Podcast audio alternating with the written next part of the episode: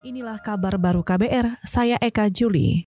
Saudara aktivis hak asasi manusia Ananda Badudu dibebaskan setelah sempat ditangkap Polda Metro Jaya. Hal ini dikonfirmasi oleh juru bicara Polda Metro Jaya Argo Yuwono melalui pesan singkat kepada KBR.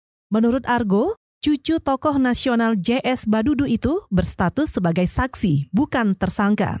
Ananda Badudu diperiksa terkait penggalangan dan penyaluran dana untuk aksi mahasiswa yang menolak pengesahan sejumlah revisi undang-undang bermasalah di gedung DPR selasa lalu.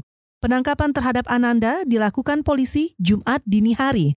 Ananda, saudara, selama ini dikenal sebagai musisi dan mantan jurnalis. Beberapa jam sebelumnya, polisi juga menangkap aktivis Dandi Dwi Laksono. Dandi dibebaskan, tetapi dengan status tersangka terkait postingannya tentang kerusuhan di Expo Wamena, Papua. Dandi dijerat dengan Undang-Undang tentang Informasi dan Transaksi Elektronik atau Undang-Undang ITE.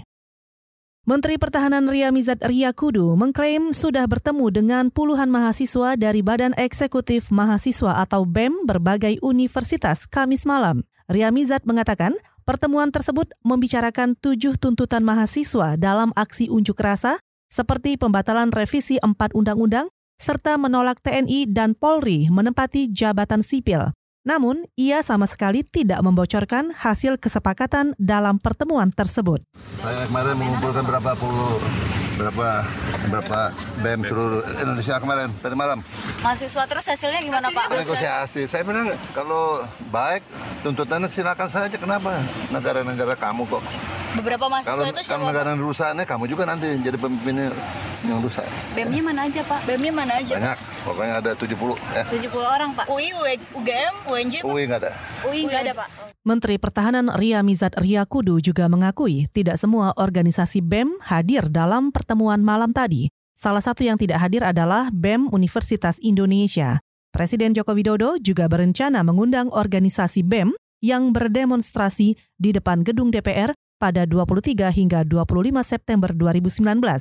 Jokowi berjanji akan mempertimbangkan semua masukan mahasiswa, misalnya tentang Undang-Undang KPK serta wacana revisi empat undang-undang lainnya. Sebanyak tiga orang ditangkap sebagai tersangka dan dua lainnya masih diperiksa terkait kerusuhan saat unjuk rasa di Wamena, Papua. Juru bicara Polda Papua Ahmad Mustafa Kamal mengatakan 12 orang yang sempat ditahan pasca demonstrasi sudah dipulangkan karena tidak terlibat aksi anarkistis. Menurutnya, saat ini kondisi di Wamena sudah aman. Ini ke arah tersangka dimungkinkan, karena kita masih lakukan pendalaman untuk mengumpulkan barang bukti dan saksi-saksi. Untuk saat ini situasi di Wamena sudah kembali kondusif, masyarakat ada aktivitas, ada beberapa ruko yang sudah buka. Juru bicara Polda Papua Ahmad Mustafa Kamal menambahkan, jumlah korban meninggal akibat kerusuhan bertambah menjadi 31 orang. Korban luka tercatat 76 orang. Kerusuhan yang terjadi 23 September lalu juga menyebabkan ratusan unit kendaraan, bangunan, rumah rusak dibakar massa. Menurut Ahmad, aparat disiagakan di sejumlah titik seperti bandara, lokasi pengungsian, dan patroli rutin untuk memberikan rasa aman bagi warga. Bekas Menteri Pemuda dan Olahraga Imam Nahrawi tengah menjalani pemeriksaan di KPK terkait kasus dugaan suap hibah dana KONI. Ini merupakan pemeriksaan perdana bagi Imam sebagai tersangka. Ketika tiba di KPK, Imam didampingi sejumlah orang. Ia irit bicara dan hanya mengatakan siap menghadapi takdir. Saya Bismillahirrahmanirrahim yang menghadapi takdir ini karena setiap manusia pasti menghadapi takdir. Demi Allah, demi Rasulullah, Allah itu maha baik dan takdirnya tak pernah salah. Sebelumnya, KPK telah menetapkan Imam bersama dengan asistennya Miftahul Ulum sebagai tersangka baru kasus suap hibah KONI.